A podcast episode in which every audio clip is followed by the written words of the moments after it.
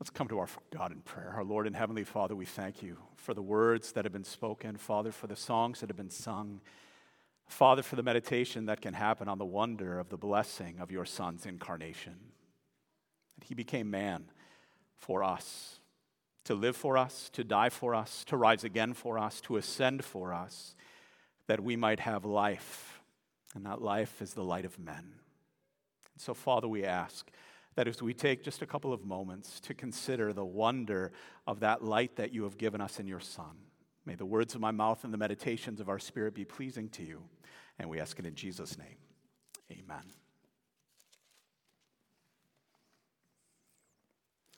Children of God called to be saints, there is never ending wonder and joy, at least for me, in coming to the Christmas season. And certainly we all have those things that are our favorite things. Maybe it's those cookies from grandma or that get together that you have. But for me, the enduring memory, at least of Christmases long, long ago and seemingly longer by the minute, would be the beholding of Christmas lights.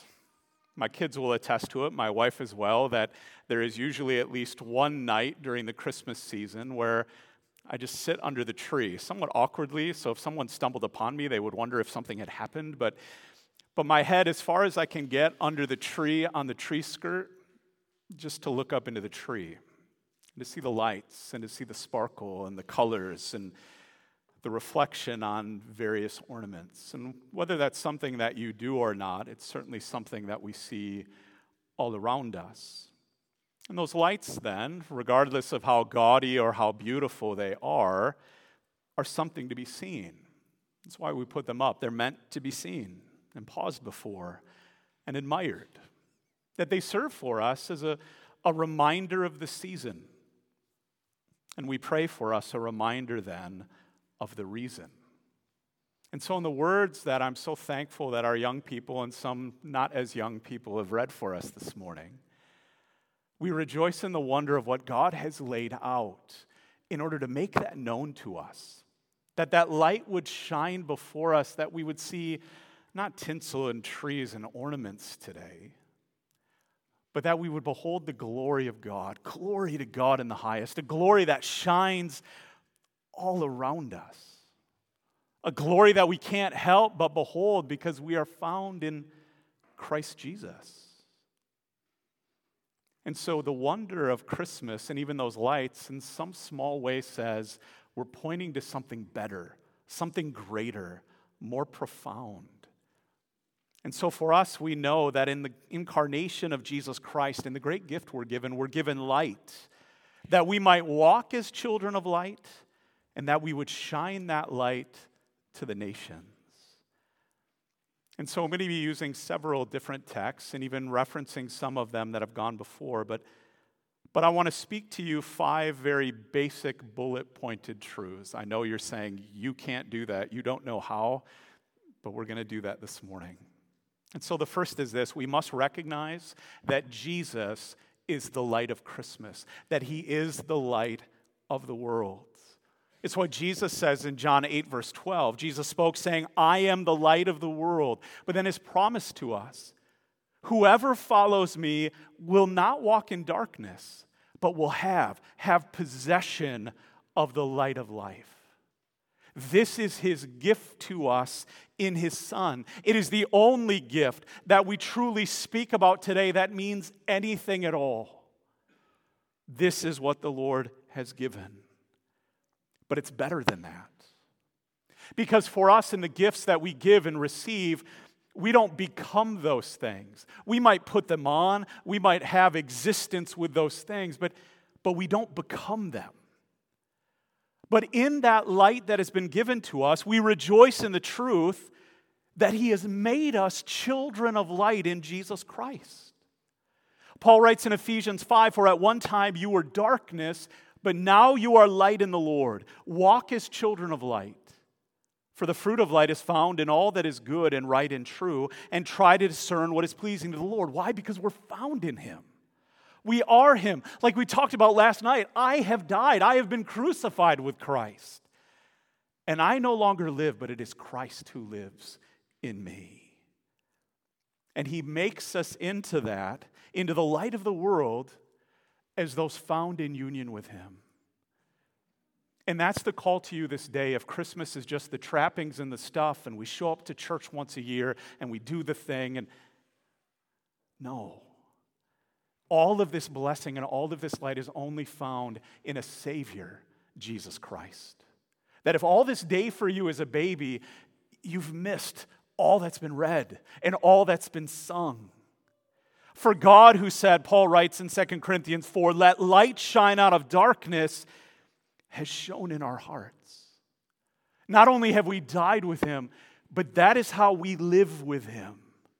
To give the light of the knowledge of the glory of God in the face of Jesus Christ.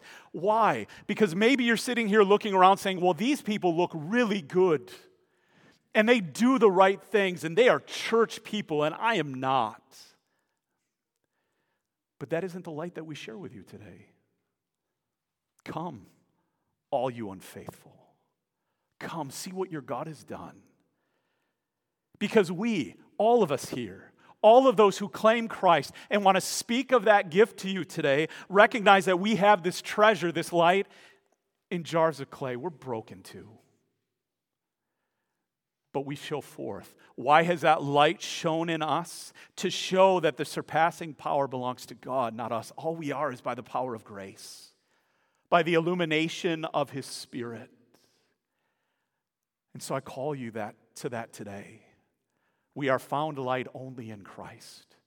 And He has shown that light to you today that you would come and you would rejoice in the wonder of a newborn Savior and a newborn King. But, Christian, you are not divorced then or separated from that. That isn't just something that we, we stash away for later, because the light of the world calls us to make him and his light known. Beginning of the Sermon on the Mount, Matthew 5, you are the light of the world. So, Jesus, in him, he says, This is who and what you are. A city on a hill cannot be hidden. Nor do people light a lamp and put it under a basket. Kids, hide it under a bushel. No. I'm going to let it shine. And it gives, puts on a stand and it gives light to all in the house. Hear it in the same way. Let your light shine before others, that they may see your good works and, important and, give glory to your Father who is in heaven.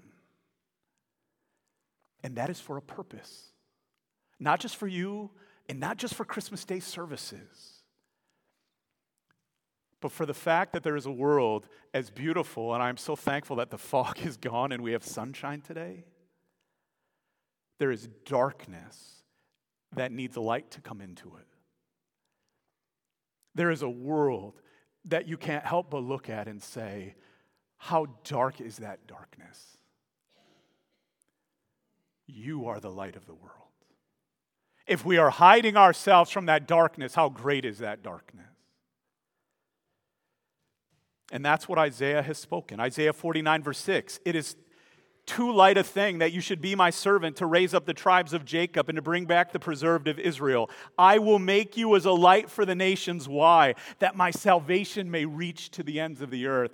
Go and make disciples of all nations, baptizing them in the name of the Father, the Son, and the Holy Spirit, and teaching them to do all that I have commanded you. And lo, I am with you always to the end of the age. And that's why we are given light so that we can bring, be brought into marvelous light, but that we would go forth to shine that light into a dark world so that sinners would be called out of darkness into the same. And do we have a light to talk about today? Isaiah 60 Arise, shine, for your light has come and the glory of the Lord has risen upon you. For behold, darkness shall cover the earth, and thick darkness the peoples. But the Lord will arise among you, upon you, and his glory will be seen upon you. And nations shall come to your light, and kings to the brightness of your rising. That's the wonder of all the multitude of the heavenly hosts, and the shepherds being absolutely terrified and the angel said to them, Fear not, for behold, see it. See the light. I bring you good news of great joy that will be for all people. For unto you, y'all, is born this day in the city of David a Savior, which is Christ the Lord. He is that light, and He alone. And if you're looking for it anywhere else, be it up in the tree or wherever, you're missing it. Jesus Christ is that light given to you, given for you, a light to be upon you and in you, that is to be you, so that we would go forth and serve again more than just as Christmas lights, but those who shine in the darkness like stars to the glory of his name. Amen. Let's pray. Our Lord and Heavenly Father, we give you thanks for the wonder of your word, for the power of your spirit, for the gift of that glorious light that is ours and that you have made us to be and to walk in in Christ. Lord, thank you for a gift that is beyond comprehension, one that we give you thanks for without measure. And so, Lord, may all of our celebrations in this day be of Christ. Christ given, Christ come, Christ lived, Christ died, Christ risen, Christ coming again. Lord, in what we have received today, make us mindful of that second advent and that call for us to be light and to walk as light and shine that light and proclaim the light of Jesus Christ, in whose name we pray. Amen.